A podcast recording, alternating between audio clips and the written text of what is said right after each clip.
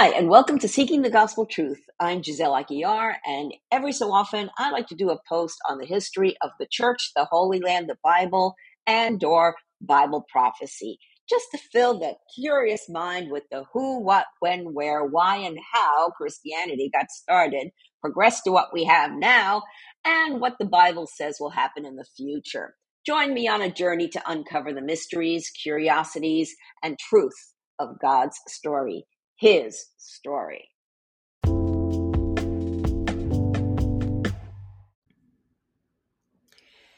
Genuine Bible prophecy truth as seen by an authority in 1920.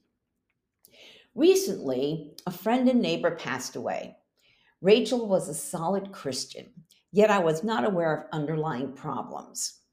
For instance, Never having been in her apartment, I didn't know that she was a level three hoarder, in case you don't know what that is.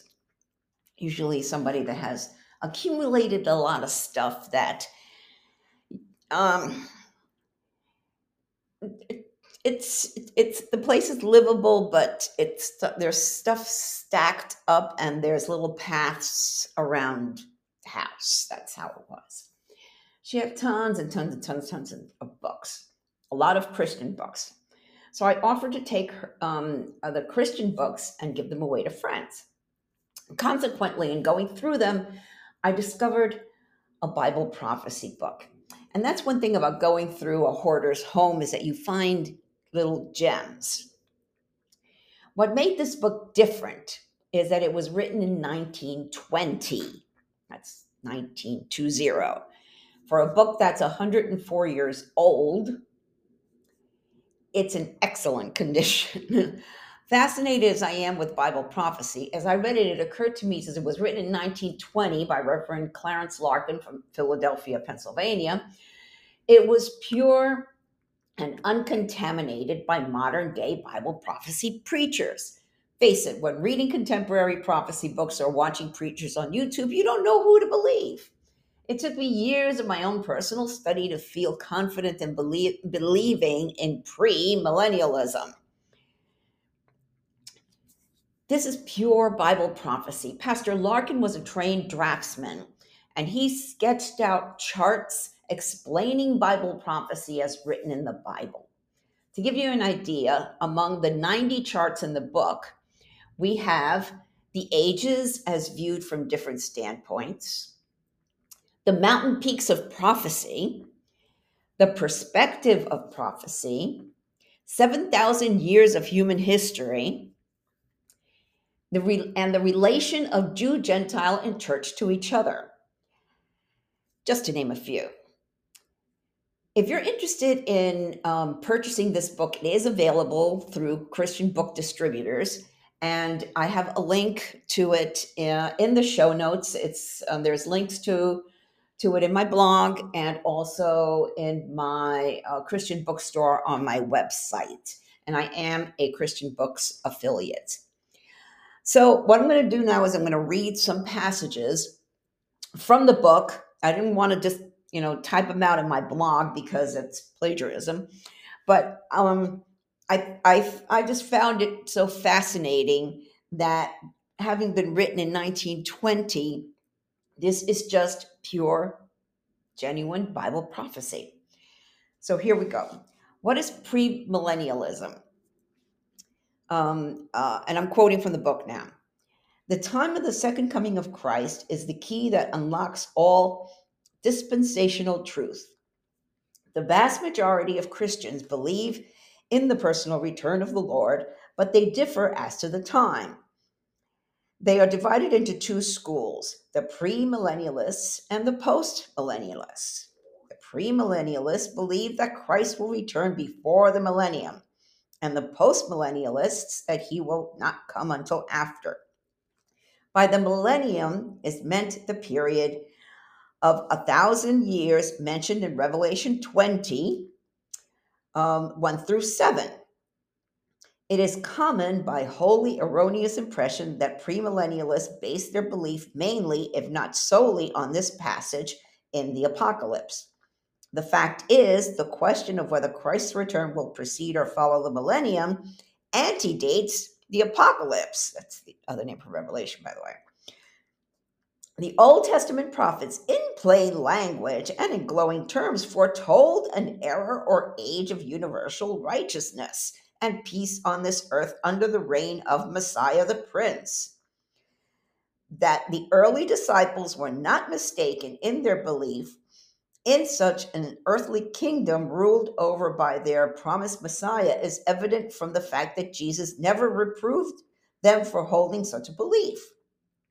And after his resurrection and, and previous to his ascension, when they asked him if he would, quote, at that time restore the kingdom of this kingdom to Israel, end quote, that's from Acts 1 6, he did not say, quote, you are mistaken in your idea of an earthly kingdom. The kingdom I came to set up, that was meant by the prophets, is a spiritual kingdom. But he says, it is not for you to know the times and seasons. That is, when it shall be set up. The whole teaching of the Old Testament as to the coming of the Messiah is premillennial. The only use that premillennialists have for the thousand year passage in Revelation 21 through 7 is to fix the length of that age of righteousness and peace. In fact, Jewish tradition, based on the sabbatic rest of Genesis 2 1 through 3, taught that the seventh thousand years from creation was to be a period of sabbatic rest, or what we call the millennium. The passage in Revelation simply confirms this tradition. Expunge the passage, and you do not weaken the argument, you only leave it as an uncertain length of time. That age shall last. Now, the Apostolic Church, and that's the church, you know, started by um, Peter and Paul and the whole book of Acts, the Apostolic Church was premillennial for over 200 years no other view was entertained until AD 250, where Origen came in and just started messing everything up. Okay, so I'm going to pause here in the reading and I'm not going to go on with the whole history of uh, writings and then the people that came afterwards and so forth. What's in, um, and and again you can purchase the book and read it all for yourself but this is just to give you an idea that the bible is premillennial. Okay. Um, continuing this uh, the second and premillennial coming of christ is the key to the scriptures. All of the prophetical writings make it their terminal end this is a dark world and the sure word of prophecy is given as a light to show us the way over the stormy sea of time. 2 Peter 1:19. Prophecy is not a haphazard guess like our weather probabilities. It is history written in advance. The moment we grasp this idea of prophecy and clearly see the relation of Christ's pre-millennial coming to scriptural to scripture truth, the Bible becomes a new book, and doctrinal and prophetical truths at once fall into their proper place, and our theological system is no longer a chaos, but an orderly plan. Now, in one of the charts that I mentioned is the mountain peaks of prophecy. Now, I'm just going to read the explanation of this chart. And again, I highly recommend you purchase this book. Um, um, seeing that, well, anyway, just you can you can purchase it um, uh, on my website. But here's an explanation of the mountain peaks of prophecy. The Old Testament prophets spake as they were moved by the Holy Spirit. Um, and we can find it Second Peter 1 19 through 21. They did not understand why they what they prophesied. They believed that their prophecies as to Christ were all to be fulfilled at his first coming. This accounts for why the people of Christ's day looked for him to set up a temporal kingdom. They did not see that this dispensation was to intervene between the cross, the sufferings of Christ, and the crown, the glory that should follow. The prophets saw the events they foretold as separate peaks of one great mountain. This chart reveals the valleys and the time elements that lay between those peaks. And so you can see the chart, and the prophets saw certain things, but the prophets didn't see the valley of the church age. So that's why the church isn't really mentioned in the Old Testament.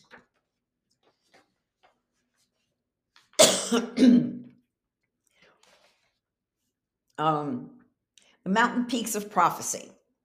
The Bible is unlike uh, all other sacred books in that it bases its authenticity and authority on prophecy. All other sacred books contain no predictions as to the future. If their authors had attempted to foretell future events, their non fulfillment would, long ere this, have discredited their writings. Fulfilled prophecy is stronger than miracles. Prophecy is not a haphazard guess or a probability made up on uncertain data like our weather probabilities. Prophecy is history written in advance. Or, as another has said, prophecy is the mold of history.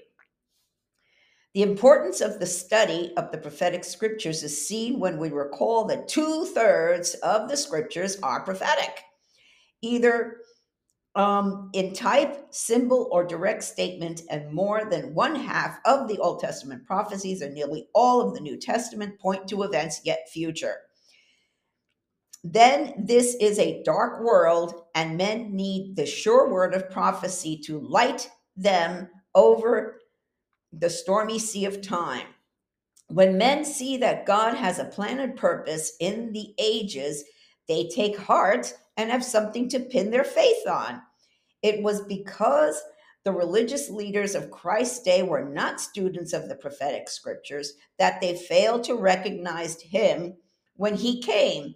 And if the religious leaders of our day despise and reject the study of prophecy, they will not be ready for Christ's second coming. okay, so there were four prophetic periods clearly outlined in scriptures. The first was the, the patriarchal. Notes here. Okay. Um, the patriarchal period, which is Adam to Joseph from uh, 1921 to 1491 BC. Then we have the Mosaic um, time period, which is Moses, which is the Exodus and and uh, all of the books of the law. And then we have the Jewish um, time period, which we start with the pre-exilic, which is before the exile to um, Babylon, which is 900 to 600 BC.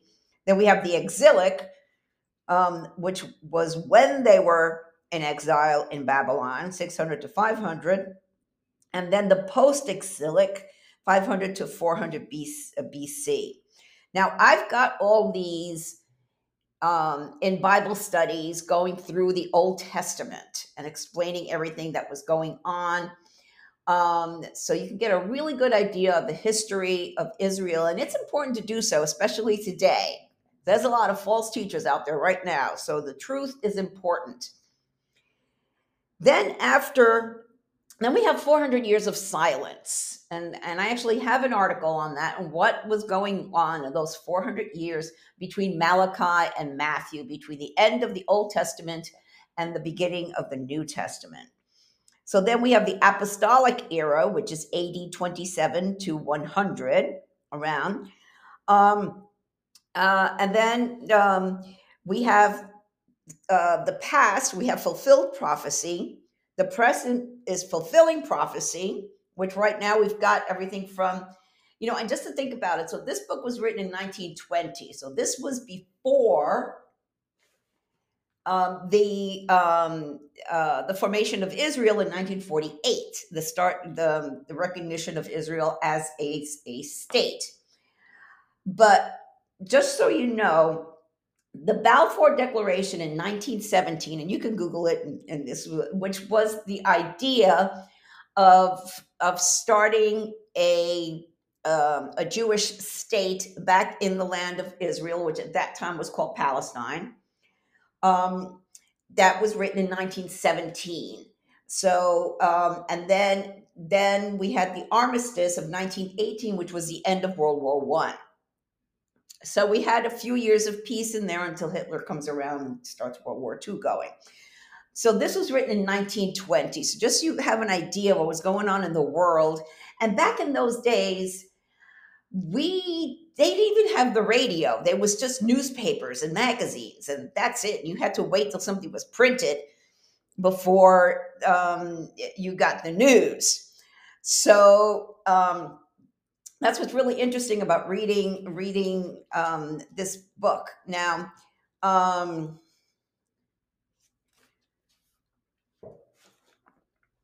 so let's let's so we're we're, continu- we're con- continuing here. Um,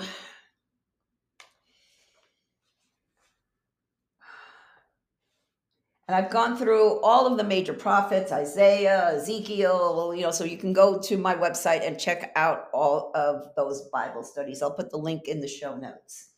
Um, now, for instance, Isaiah's prophecies, and reading this now from the book, I'm quoting from the book. Isaiah's prophecy have mainly to do with the Messiah and Israel. Jeremiah is a prophet of Israel's return to their own land. And with um, Ezekiel has to do with the restoration of Israel to their own land, which was fulfilled in 1948. Um, and with the millennial land, the restored temple, and the form of worship. That's all in the book of Ezekiel, and I've done those studies. Um, uh, Daniel is a prophet of the Gentiles and their final great leader, the Antichrist. Zechariah is most concerned about the events that shall happen in the second coming of Christ. As the Antichrist, Armageddon, conversion of Israel, Christ returned to um, to Olivet, which is the Mount of Olives, old age in Jerusalem, and the Feast of Tabernacles. Now, Zechariah does not see these events in their chronological order. All the major prophets and nine of the minor prophets emphasized the kingship of Christ. And it was this that confused the religious leaders of Christ's day. Um, and again, he's got a chart, the perspective of prophecy, which actually shows all the different prophets in their respective eras and what they talked about, what they saw. Um, I tell you, this book is fascinating, it really is. Um, so, continuing here, the second coming of Christ. There is no fact in history more established than the fact of the first coming of Christ. But as his first coming did not fulfill all the prophecies associated with his coming, it is evident that there must be another coming to completely fulfill them. It was because the religious leaders of Christ's day failed to distinguish between the prophecies that related to his first coming and those that related to his second coming that they rejected him. Peter tells us in 1 Peter 1 10 through 11 that the prophets themselves did not clearly perceive the difference between the sufferings and glory of Christ. That is, they did not see that there was a time space between the cross and the crown, that the cross would precede the crown. But we have no such excuse. We live on this side of the cross, and we can readily pick out all the prophecies that were fulfilled at Christ's first coming and apply the remainder to his second coming. It is clear then that Christ's first coming, important as it was, is not the doctrinal center of the scriptures. That is, Christ's first coming was not the center of the circle that contains all doctrine. Again, he's referring to a little chart that he drew here. Um, was one of the foci of the ellipse, of which the other is the second coming. This, um, uh, and he refers to the chart.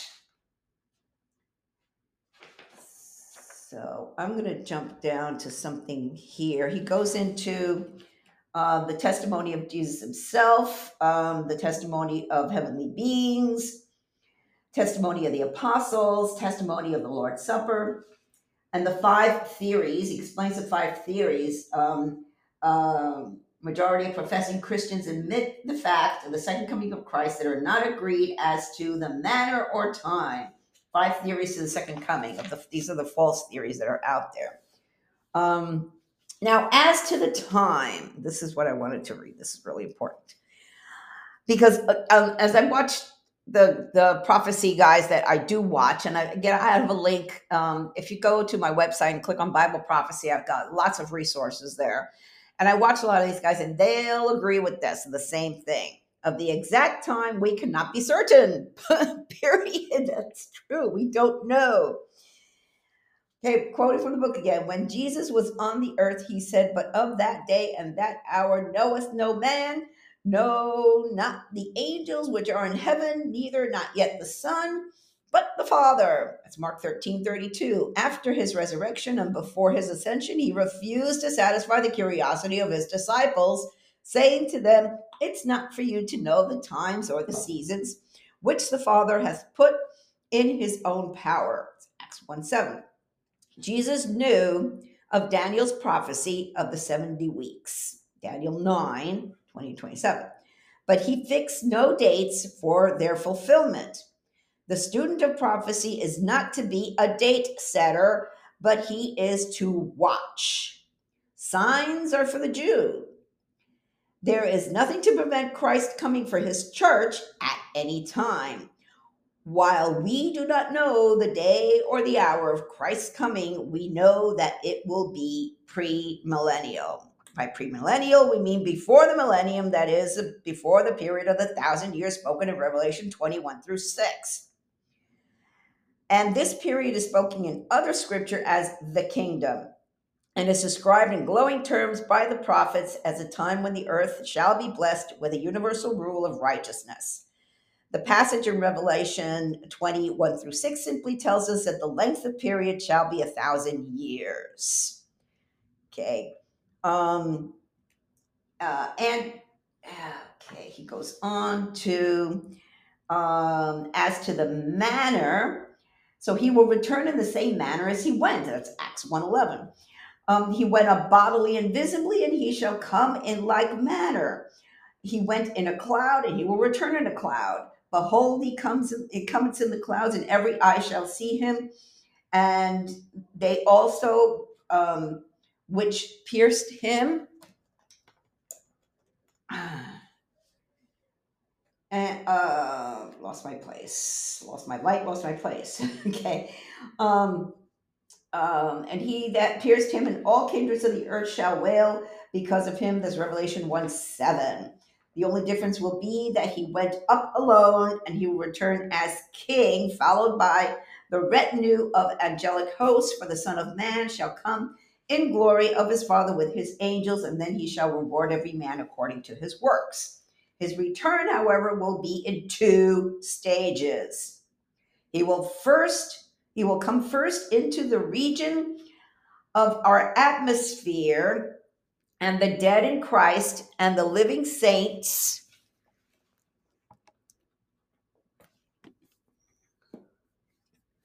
will. Okay, I didn't lose everybody here. Um, and the living saints shall be caught up to meet him in the air. That's the rapture. Then, after the risen and translated saints have been judged and rewarded for their works, and they, as the church, the bride of Christ, have been married to him, he will come with them to the earth and land on the Mount of Olives, the place from whence he ascended. And his feet shall stand in the day, the Mount of Olives, which is before Jerusalem on the east, and the Mount of Olives shall cleave in the midst thereof toward the east and toward the west and there shall be a very great valley, and half the mountain shall remove toward the north, and half of it toward the south. And that's from Zechariah 14 4. The first stage of his return is called the rapture. The second stage, the revelation. The time between the two stages is not less than seven years and is occupied in the heavens by the judgment of believers for works, and on earth by the great tribulation. Now, um, while the earth is going through the great tribulation, the believers, the true born again believers, are in heaven getting their crowns, getting their rewards for the works that they did because they were born again, saved, and were called to do good works, as the book of James says. We are not saved by works. So if you think that you're doing good works and volunteering and being a good Catholic and going to church and, and do do what do whatever and bowing to whomever and, and lighting candles and that's going to save you and saying Hail Marys and that kind of stuff. That's not going to save you. Your salvation is through Jesus Christ alone. I'll get to that in the end. So the first stage of the rapture. Now this is what really got to me when I was reading this book and I really realized like, oh my god, this is just pure. The rapture is described in 1 Thessalonians 4:15. For this we say unto you by the word of the Lord, that we which are alive and remain unto the coming of the Lord shall not prevent them which are asleep. For the Lord himself shall descend from heaven with a shout, with the voice of the archangel Michael, and with the trump of God, and the dead in Christ shall rise first. And we which are alive and remain, the saints only, shall be caught up, and the believers uh, shall be caught up together with them in the clouds to meet the Lord in the air. So shall we ever be with the Lord. From this, we see that the rapture will be twofold the resurrection of the dead in Christ and the translation of the living, uh, the living saints. This twofold character of the rapture, Jesus revealed to Martha when he was about to raise her brother Lazarus. He said to her, I am the resurrection and the life. He that believeth in me, Though he were dead, yet shall he live. That's the first resurrection saints. And whoever liveth is alive when I come back, and believeth in me shall never die. John 11, 25 to 26. This twofold character of the rapture, Paul emphasizes in his immortal chapter on the resurrection.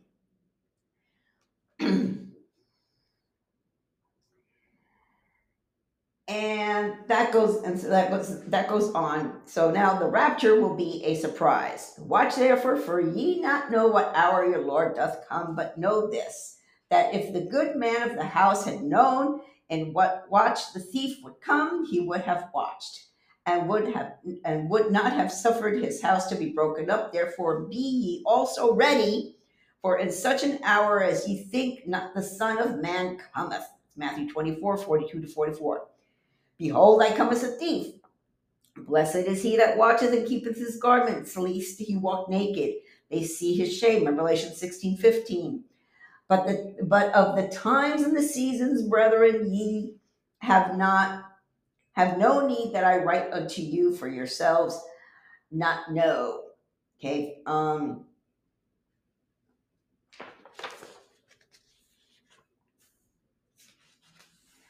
So he goes into then the rapture will be elective. So it will not only separate the saints from unbelievers, but it will separate husbands from wives, brothers from sisters, friends from friends.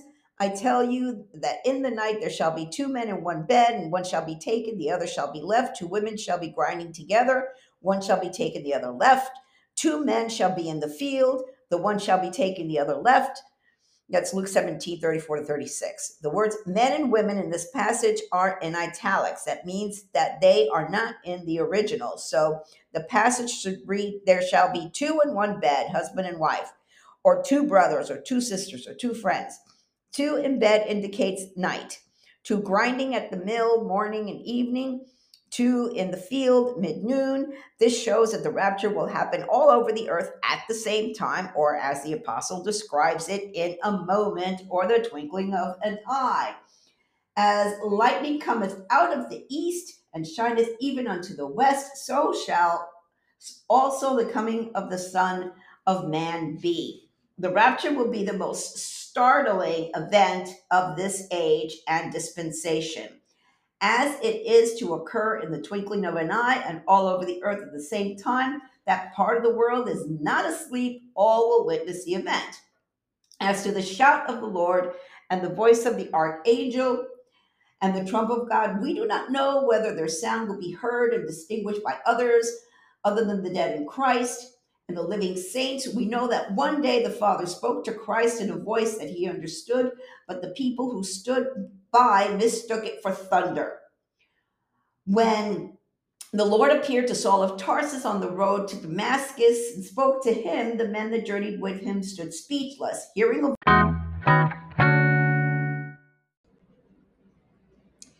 It's now open, my Christian Book Distributors affiliate bookstore.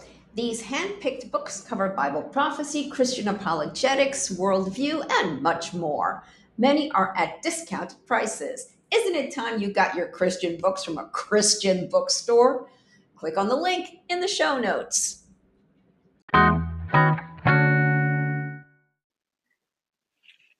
Okay, I was cut off by the system there. Okay, so um, when the Lord appeared to Saul of Tarsus on the road to Damascus and spoke to him, the men that journeyed with him stood speechless, hearing a voice, but seeing no man, and not understanding what was said. That's Acts 9 3 to 7. We know, however, that the dead in Christ will hear the sound, for it will be intensely penetrating. There will be no graves so deep, no catacombs so rock covered, no pyramids or mausoleums so thick, but what the sound shall, um, but what the sound shall reach the depths, and the dead in Christ shall hear the cry, "Awake, ye sleeping saints, and arise from the dead." It is morning, the morning of the first resurrection. On the morning of that glorious day, the air will be filled with the spirits and the dead in Christ come back to earth to get their bodies raised and glorified.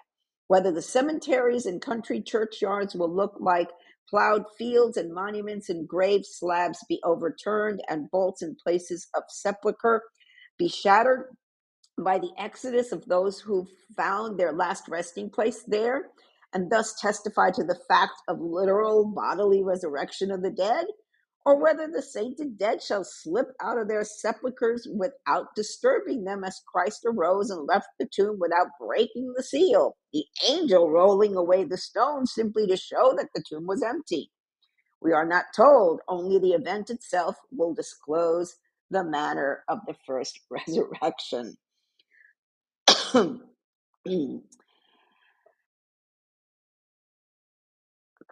A little sip of water there. If the dead slip out of their places of sepulchre without disturbing them, the first resurrection will be secret and probably unknown to the world.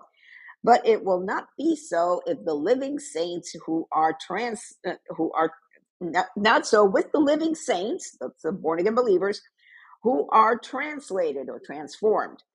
If it is night on our side of the globe when the rapture occurs, the community will wake up in the morning to find all the real Christians gone, disappeared in the night. Many may hear the sound of the midnight cry Behold, the bridegroom cometh.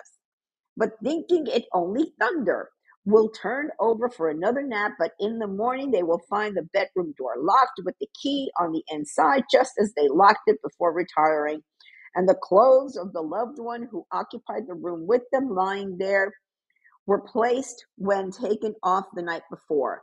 But that loved one who was a Christian missing. Husbands will wake up to find that Christian wives are gone, and wives will wake up to find Christian husbands gone. Brothers and sisters will be missed, and dear children absent, and not an infant will be left behind. Many faithful servants and employees will not report for duty.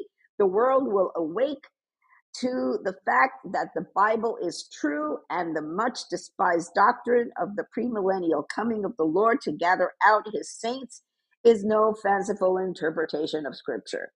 If it be day with us when the rapture occurs, the event will be startling, as it was in the days of Noah.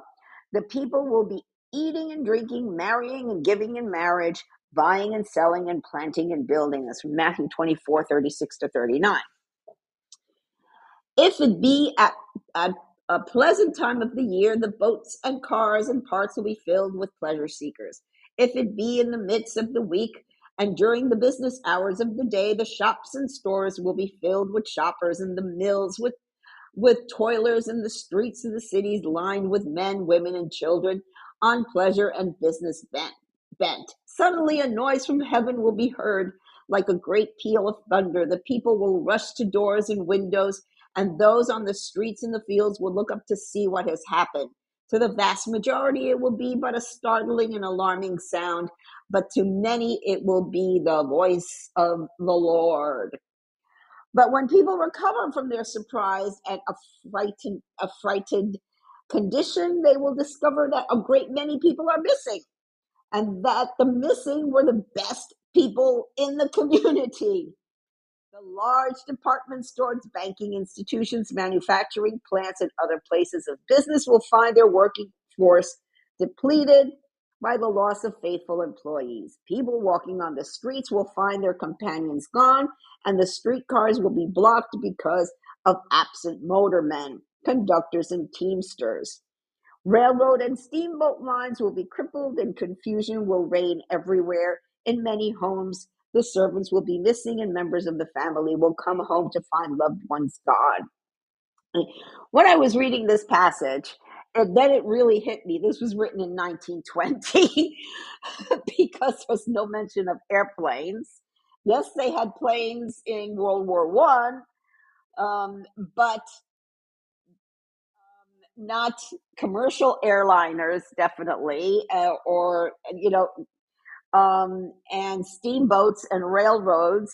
Um, it uh, streetcar lines. it's just um, and considering that it's going to happen today with the technology that we have, there's a camera over every corner of every street. So there's going to be the disappearances will be recorded. There's going to be people who are going to be streaming live at the moment that that they're raptured, and they're just going to be gone in the in the middle of a of of a you know of a, of a live stream. You know, so so you have to consider. You know, it was interesting how he imagined the rapture would be in 1920. All right, continuing. At first, the whole thing will be a mystery until someone who has heard or read the rapture of the saints, realizing what has happened, will explain the situation. Now, obviously, now with the news that we have and the whole UFO, a- a- outer space aliens, and that kind of stuff, all that's going to come up as a possible explanation for the disappearances yes, hopefully there will be a lot of people that will realize what went on, uh, especially what I call halfway Christians. And I have a series on on my blog on what happens if you're left behind. And um, you know, so that will give you an idea of what it would be like to be left behind right now. And you want to make sure you're not left behind. Um, uh, and that this this is what's really interesting in the book here. But one of the surprises of the day will be that so many professing Christians, and among them many ministers and Christian workers, will be left behind, while some who were not known to be Christian will be missing. The next day's papers will be full of what happened the day before, and many of them will be swelled to twice their ordinary size by the pressure on their advertising columns for information as to missing ones, for help to fill important vacancies in positions of trust. For a few days, the excitement will be intense, then the people will settle down to the inevitable. With the exception of a few who will repent and turn to God, the mass people, um, the mass of the people will become more hardened and wicked than before. Some who lost loved ones will be embittered, as the Holy Spirit will have gone back with the raptured ones and the saints, the salt of the earth, been taken out.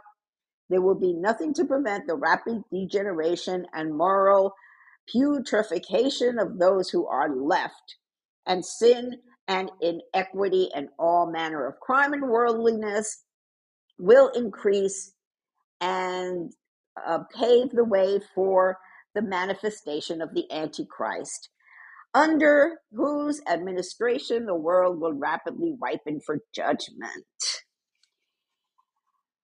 Oh, so who are to be taken? Some claim that all the church are to pass through the tribulation, others that all the church are to be caught up, at, uh, caught out before the tribulation, while some claim that only the waiting and the watching saints will be caught out before the, the tribulation and that rest must pass through it. The latter base their claim on Hebrews 9:28 where it says unto them that look for him shall he appear the second time without sin unto salvation. While this might apply to the living when he appears, it certainly cannot apply to the dead. There are tens of thousands who fell asleep in Jesus who never heard of the premillennial coming of the Lord, or at least never grasped its meaning, and who therefore never watched and waited and looked for his appearing. they surely are in Christ, and the dead in Christ are to rise in the rapture. Okay. Um, I'm going to skip down a little bit to the tribulation is not for the perfecting of the saints. It's not a purgatory. Purgatory doesn't exist. It has nothing to do with the church. It is a time of Jacob's trouble. Uh, Jeremiah uh, 37. It is the judgment of Israel, and it is God's purpose to keep the church out of it. Revelation 3:10. The book of Revelation is written in chronological order. After the fourth chapter, the church is seen no more upon the earth until she appears in the 19th chapter, coming with the bridegroom from heaven. The entire time between these two chapters is filled with appalling judgments that fall upon those that dwell on the earth. And as the church is not of the earth, but is supposed to sit together in heavenly places in Christ Jesus, Ephesians 2 6, she will not be among those who dwell on the earth in those days. And um, the imminency of the second coming. Okay. Um, by imminency, we mean may happen at any time. For illustration, you hurry to the railroad station to catch a train. You find the train has not arrived, though it is past the hour. Though it is late, it is on the way, and it would not be safe for you to leave the station, for it may arrive any minute. But as a matter of fact, it does not come for half an hour. Now, if you had known that it would not arrive for half an hour, you would have used the time in some other way than waiting and watching. So we see that imminency does not necessarily imply immediateness, but does demand watchfulness. So, anytime now. What amazes me is Clarence Larkin clearly understood the imminency of the return of Jesus Christ 104 years ago, yet we're still here. Jesus warned us in his Olivet Discourse in Mark 13, Luke 21, and Matthew 24, where he gives us a taste of what's to come in the last days, which we're in the last days. He tells us, yes, these things must take place, but the end won't follow immediately. Then in verse 8, but all this is only the first of the birth pains with more to come. Now, Peter told us in 2 Peter 3, starting in verse 9, the Lord isn't really being slow about his promise, as some people think. No, he is being patient for your sake. He does not want anyone to be destroyed, but wants everyone to repent. But the day of the Lord will come as unexpectedly as a thief. Then the heavens will pass away with a terrible noise, and the very elements themselves will disappear in fire, and the earth and everything on it will be found to deserve judgment. Since everything around us is going to be destroyed like this, what holy and godly lives sh- you should live, looking forward to the day of God and hurrying it along. On that day, he will set the heavens on fire and the elements will melt away in flames. But we are looking forward to the new heavens, a new earth, as he has promised, a world filled with God's righteousness. And so, dear friends, while you are waiting for these things to happen, make every effort to be, found, to be found living peaceful lives that are pure and blameless in His sight. And remember, our Lord's patience gives people time to be saved. So, knowing Bible prophecy and that the rapture could happen in any minute, shouldn't you be secure in your salvation?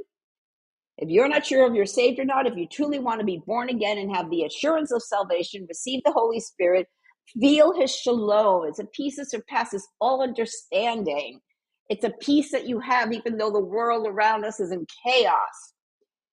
And you get a one way, nonstop ticket to heaven after you die or that you won't be left behind at the rapture, which can happen at any moment. What you have to do is believe, have faith that Jesus is the Christ and he died taking your sins away forever, and that he rose from the dead three days later. Repent of your sins, that is, stop sinning. Do a complete 180 degree turn in your life. Surrender your life to him. When you ask Jesus to forgive you, he will. All your sins will be wiped clean, past, present, and future, and all means all. Be baptized with water baptism. Show the world and yourself that you have died to your old life and are born again in Christ. Receive the gift of the Holy Spirit in your heart. So, what are you waiting for? Invite Jesus into your heart and receive the gift of grace, joy, peace, and the confident hope of eternal life. You don't know what to say, you don't know what to do. There's a prayer in the show notes, or you can click on over to my blog and click where it says How to Know Jesus. This blog and podcast is dedicated to Rachael Pius. I look forward to our reunion in heaven, our home. Soli Deo Gloria, to God alone be the glory.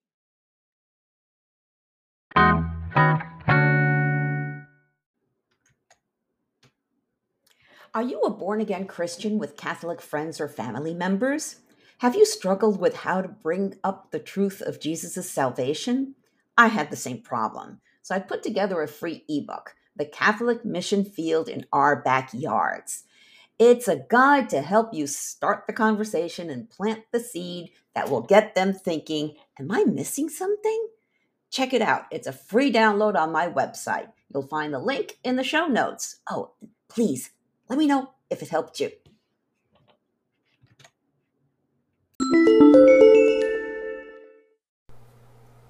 Thank you for listening to this episode. I pray that the Holy Spirit, the author of Scripture, touched your heart to reveal the gospel truth that our hope of salvation is through Jesus Christ alone. If you have any comments or questions, feel free to reach out to me via my website or social media. I encourage you to read the Bible daily and seek the truth for yourself. I recommend that you download two free Bible study apps the YouVersion Bible app and Through the Word. Friends, we are living in strange, crazy times, the last days, the end times. But know that things aren't falling apart, they are falling into place. Jesus said in Revelation 3 20 to 22, Look, I stand at the door and knock. If you hear my voice and open the door, I will come in, and we will share a meal together as friends. Those who are victorious will sit with me on my throne, just as I was victorious and sat with my Father on his throne. Anyone with ears to hear must listen to the Spirit and understand what he is saying to the churches. Jesus is knocking. It's up to you to open the door. Peter told us in 2 Peter 3 9, the Lord isn't really being slow about his promise, as some people think. No, he is being patient for your sake. He does not want anyone to be destroyed or perish but wants everyone to repent. Jesus is coming back soon. Are you ready? Repent of your sins and invite Jesus into your heart right now. If you don't know what to say, there's a prayer in the show notes and on my blog. Jesus said in Matthew 24 14, and the good news about the kingdom will be preached throughout the whole world so that all nations will hear it, and then the end will come. Soli Deo Gloria. To God alone be the glory.